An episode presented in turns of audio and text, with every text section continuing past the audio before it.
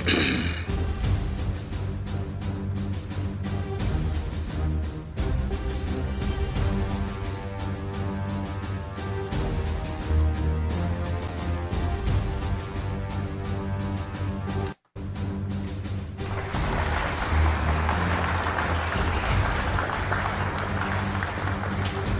are so glad you've joined us here. It is Old Testament Thursday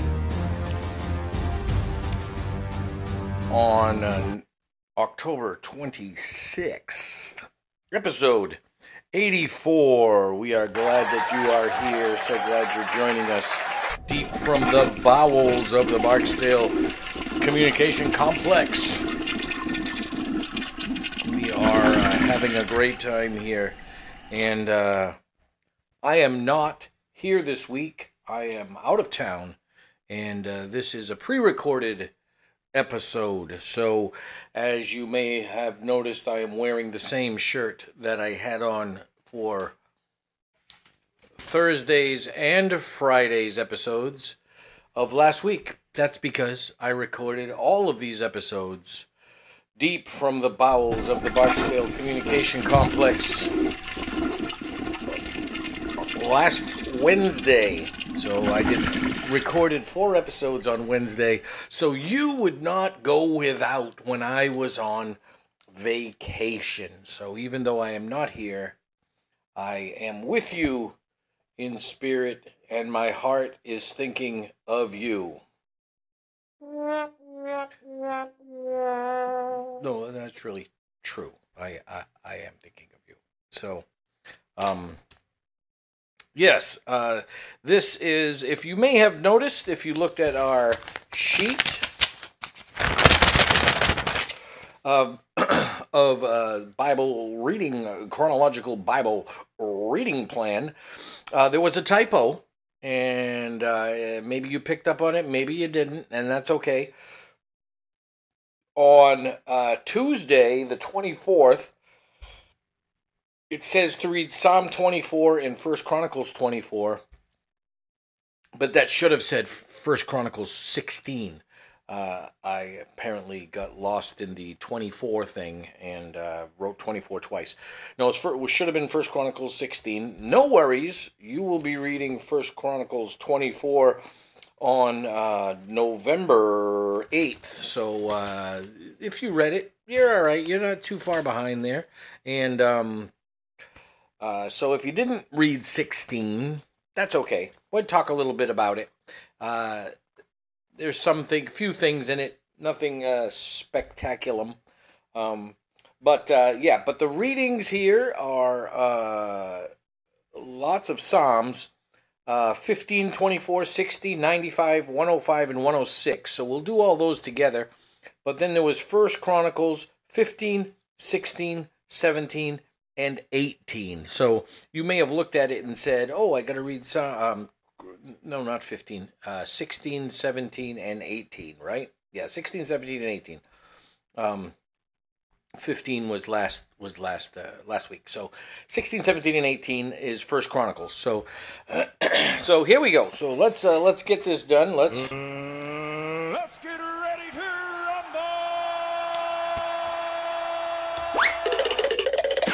very good. Here we go.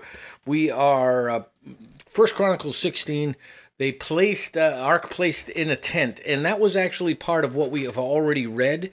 And david's song of thanks was also part of what we already read. I'm going to take a little bit this kind of the second segment of david's song of thanks because it it kind of hits us uh, a theme that we see throughout uh, the old testament. It says uh, starting at verse 23 of chapter 16 sing to the Lord, all the earth, tell of his salvation from day to day, declare his glory among the nations, his marvelous works among all the peoples.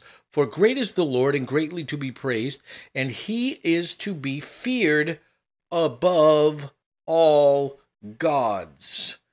For all the gods of the people are worthless idols, but the Lord made the heavens but the Lord made the heavens. Splendor and majesty are before him, strength and joy are in his place. So even David has an understanding and a realization that uh, there are other gods, and God is above all of them. these are considered worthless idols. They they're not worth worshiping.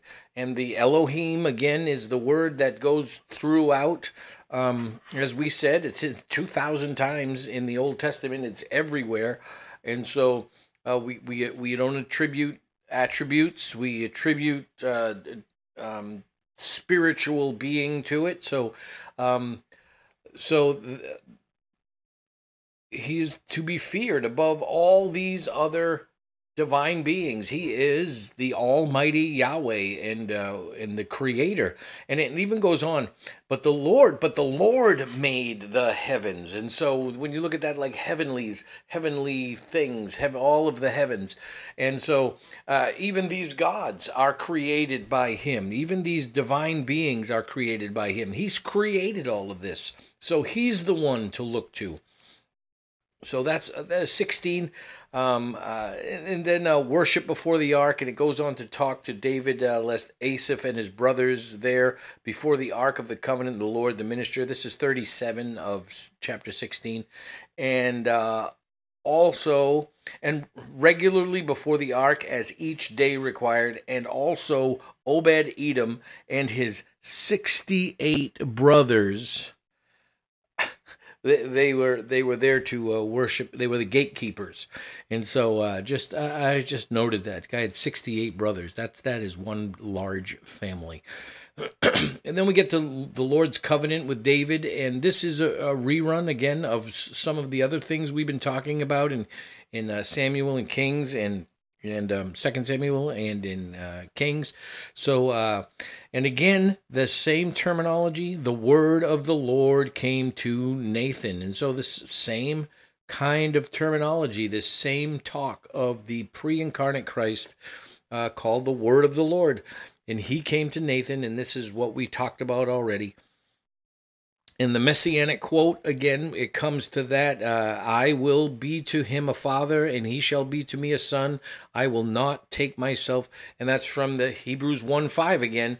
It's uh, whoever said and they quote from these quotations of david talking to his sons. So then david's prayer which we've had in other sections.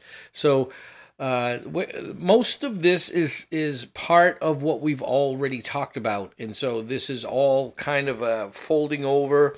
Uh, uh, the chronology mixes together here as we get into the Chronicles and Second Samuel, because now we come to David defeats his enemies, and we've gone through this already. The Philistines and subdued. He took Gath, which is the land that Goliath grew up in the hand of the Philistines, and then it goes through all the people that were defeated and the and the uh, things that were taken: seven thousand horsemen, twenty thousand foot soldiers.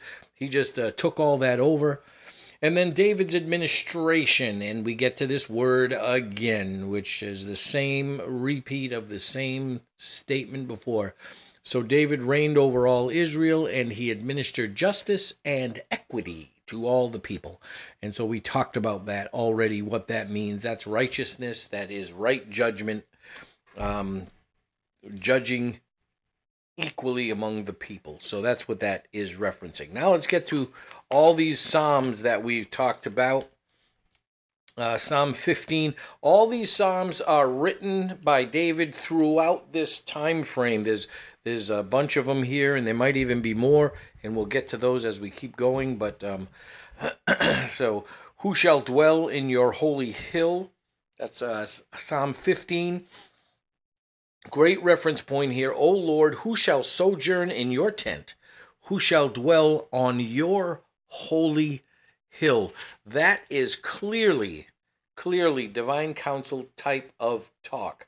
Your holy hill. That's because remember, the divine council uh, on earth abides in mountains and gardens, and the ultimate was Eden, the mountain, the the mountain garden, that uh, the sacred space where where divine council. Uh,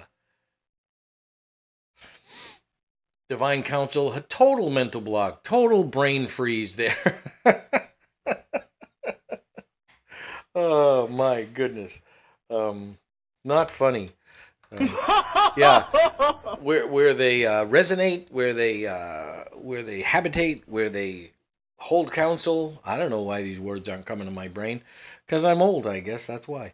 Um, um, there's some interesting stuff at the end of 15. He says, um, uh, who walks, this is two through five, it's only five verses. So, who walks blameless and does what is right and speaks truth in his heart? And who does not slander with his tongue and does no evil to his neighbor, nor takes up a reproach against his friend, in whose eyes a vile person is despised, but who honors those who fear the Lord? Who swears to his own hurt and does not change? Who does not put out his money at interest and does not take a bribe against the innocent? He who does these things shall never be moved. So, this is a good stuff here. This is just talking about being blameless, and it just goes through a few things that talks about uh, what it looks like to be a blameless person. And uh, I just kind of like what it talks about. Who walks blameless, who does right, who speaks truth in his heart, who does not slander with his tongue, who does, the, who does no evil to his neighbor, takes up reproach against his friend, whose eyes, who, who, whose eyes a vile person is despised, and who honors those who fear the Lord. So it's it's those kind of those kind of uh, that kind of thinking, those kinds of actions. So let me go over to 24. We'll uh, we'll go there. Psalm of David, the earth is the Lord's and the fullness thereof, the world and those who dwell therein. For he has founded it upon the seas and established it upon the rivers. Who shall ascend the hill of the Lord? And who shall stand in his holy place? Again, this is divine council uh, terminology.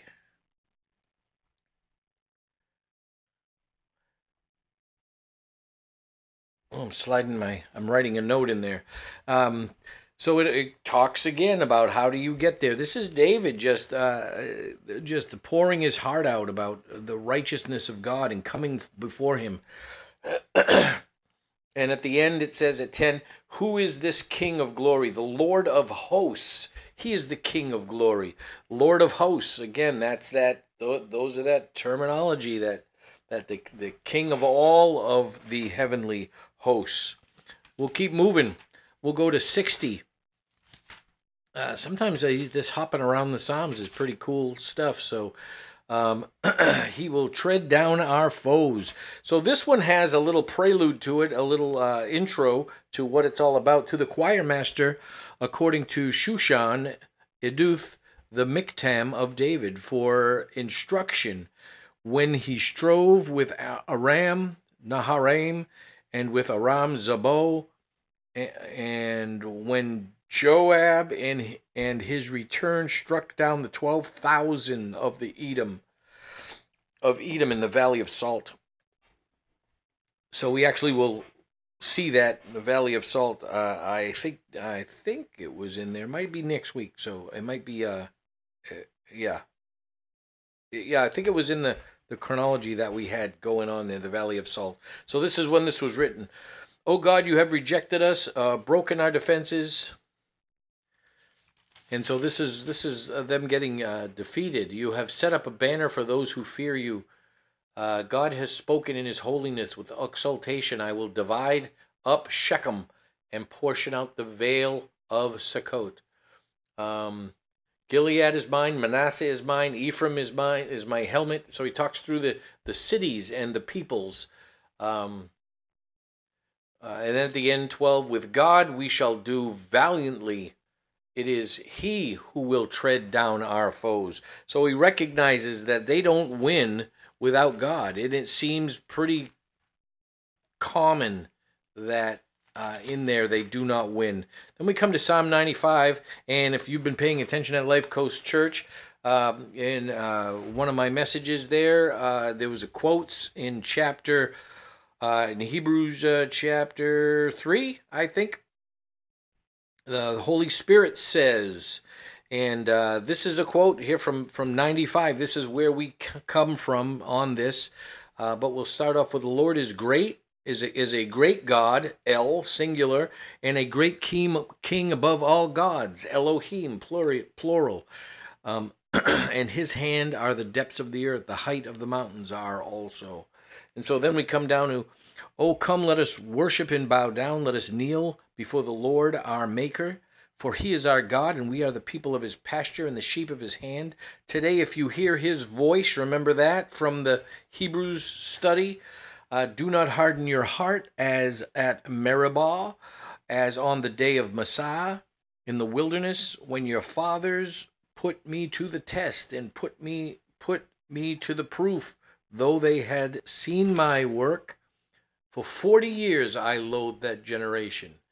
Uh, and they said, They are the people who go astray in their hearts, and they have not known my ways. Therefore I swore in my wrath, they shall not enter my rest. And so we saw that these places, Meribah, and Massah were for Numbers 13 through uh, and into Numbers uh, at the end of Numbers 13:30 through 14:10, and that talks about the the arguments and the debates going on about entering into the land and the giants and they couldn't go up against the giants and because the people wanted to go back to Egypt they wanted to choose new leaders to go back to Egypt it says, They shall not enter my rest. And if uh, uh, Pastor Mike's done some great teaching on this on Wednesday night and Sunday, um, that's going to continue this week. Uh, tonight, as a matter of fact. Oh, no, this is Wednesday. You'll be hearing this next Thursday. So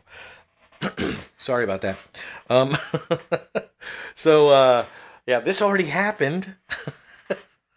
so, so, uh, but, um, that this rest they're talking about is not talking about a salvation. It's talking about a wholeness, a rest in Christ, a full devotion to, a walking with completely. That's the rest as you go into the promised land they get the land and they get to work the land and they get to be with God and they get to be God's people.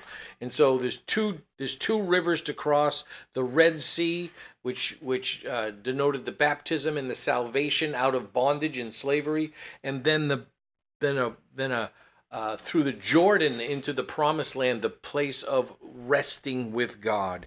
And so there's two things going on. It's a salvation and a rest. So as we as we give ourselves over, sometimes those things just occur and we fully give ourselves to God. Other times it's part of this process that we go through. So we want to enter into his rest. We want to enter that rest with God. We want to come alongside. We want to be part of of the wholeness and the fullness of God. We want to relent and give ourselves over. Let's go to that last psalm, those last psalms 105 and 106. They're right next to each other, right around the corner. And um and so uh tell of all his wondrous works. I like this part down here, it's starting at 7. He is the Lord our God. His judgments are in all the earth. He remembers his covenant forever. The word that he commanded for a thousand generations, a covenant that he made with Abraham, his sworn promise to Isaac, which he confirmed to Jacob as a statute, to Israel as an everlasting covenant, saying, To you I will give the land of Canaan as your portion for an inheritance. And uh, so, so this covenant that God made, you, God doesn't make covenants lightly. God makes covenants uh, that when He promises, it's true, and that is it. There's nothing that will not will stop it from being true. Nothing can stop it from coming true. And as you look through God's covenants throughout the Old Testament, you'll see that some of those things have happened and some of those things have yet to happen. So we know that if it's his covenant, it will happen. It's going to happen. And there's nothing that we can do to stop that, nor should we want to, because God has our ultimate best, our ultimate um, existence with Him, experiencing Him, living eternally with Him. That's all part of what the plan is. Um, then again, right in the middle here of this 105, Uh, as we get to verse 19, I'll start at 18. His feet were hurt with fetters, his neck was put in a collar of iron, until what he had said came to pass. The word of the Lord tested him. Again, word of the Lord reference. The king sent and released him. Um, I like the little reference back here in this understanding of where these things came from. Uh, then Israel came to Egypt. Jacob sojourned in the land of Ham. So they understand that Egypt was actually a son of Ham, and the land is named from a son of Ham. So we know that those who came off the ark, all the lands in the promised land are part of that. Then we get into this next part of this psalm written by uh, David, and it talks all about the plagues in Egypt. If you look through them, there's many of them listed. It says, uh, "Made the land dark." He said he turned. Um, uh, he turned the waters into blood. Uh, the land swarmed with frogs. There came swarms of flies. There hail, uh, hail um, for rain. Uh, talks about locusts coming over the over the over the land, and then he struck down the firstborn in their land, the first fruits of all their strength. And um, then it talks about the cloud by day and the fire by night. He spread a cloud for a covering and fire to give light by night. They asked, and he brought quail. It's talking all about that journeying in the desert in the time uh, they're being led by God. and then the final part of 105 so he brought his people out with joy, he his chosen ones with singing. He gave them the land of the nations, and they took possession of the fruit of the people's toil, and they might that they might keep it his statutes and observe his laws. Praise the Lord. Then we go on to 106. It says, Give thanks to the Lord, for he is good. And it can just talks again about this story, this journey that Israel has had. Um, both we and our fathers have sinned. We have committed iniquity. We have this is a, started at 6 we have done wickedness. Our fathers when they were in Egypt did not consider your wondrous works. They did not remember the abundance of your steadfast love by rebelling by the sea at the red sea or reed sea depending on how you translate that. He rebuked the sea and it became dry and he led them through the deep as through the desert um, waters covered his adversary, but they soon forgot his works. 13 now. They soon forgot his works. They did not wait for his counsel, but they had a wanton craving in the wilderness and put God to the test in the desert, and he gave them what they asked. Wow. So uh, when men in the camp were jealous of Moses and Aaron, the Holy One of God, they weren't jealous of Moses and Aaron. They were jealous of the relationship that Moses and Aaron had with God. And that's something you can connect to is that sometimes people see the relationship that you have with God, that I have with God, that people have with God, and there's a jealousy that forms. They want to be, they want to have that and it's there for them to have that's the part that's so confusing is they want to do you harm or they want to mis displace you from your place of whatever uh, as a leader um, because they're jealous of the relationship that you have with God and what God has blessed you with. That's not going to go away. As you can see, it happened with Moses and Aaron, and it happens today. Keep pressing towards God. Don't worry about how people look at you. Keep pressing on towards Him. Um, the last part of this uh, of this episode um, it starts at 34. I'm going to read through 39. They did not destroy the people as the Lord commanded them, but they mixed with the nations and learned to do as they did. So this they weren't supposed to do that. They served their idols, which became a snare to them. They sacrificed their sons and their daughters to the demons they poured out innocent blood, the blood of their sons and daughters, whom they sacrificed to idols of Canaan. And the land was polluted with blood. Thus they became unclean by their acts and played the whore in their deeds. So as they came into the land of Canaan, they started to mix with the one the Canaanites that were there instead of going and taking the land as God had told them to take, and to not mix with the other peoples, and to not blend with them, and not have other children with them. They started to sacrifice their own children uh, to this, and that's just was just totally against what God wanted for them. And then at the end of this Psalm 106, save us, O Lord, our God, and, gave us from among the nations, and we may give thanks to your holy name and glory in your praise. Blessed be the Lord, the God of Israel, from everlasting to everlasting. And let all the people say, Amen. Praise the Lord. So glad you joined us here. Old Testament Thursday. This is episode 85, and we're glad you're with us. We are uh, glad to be here with you. Hope to see you very soon. Oh, my music went off. We'll see you later. Right, Chewy? That's right.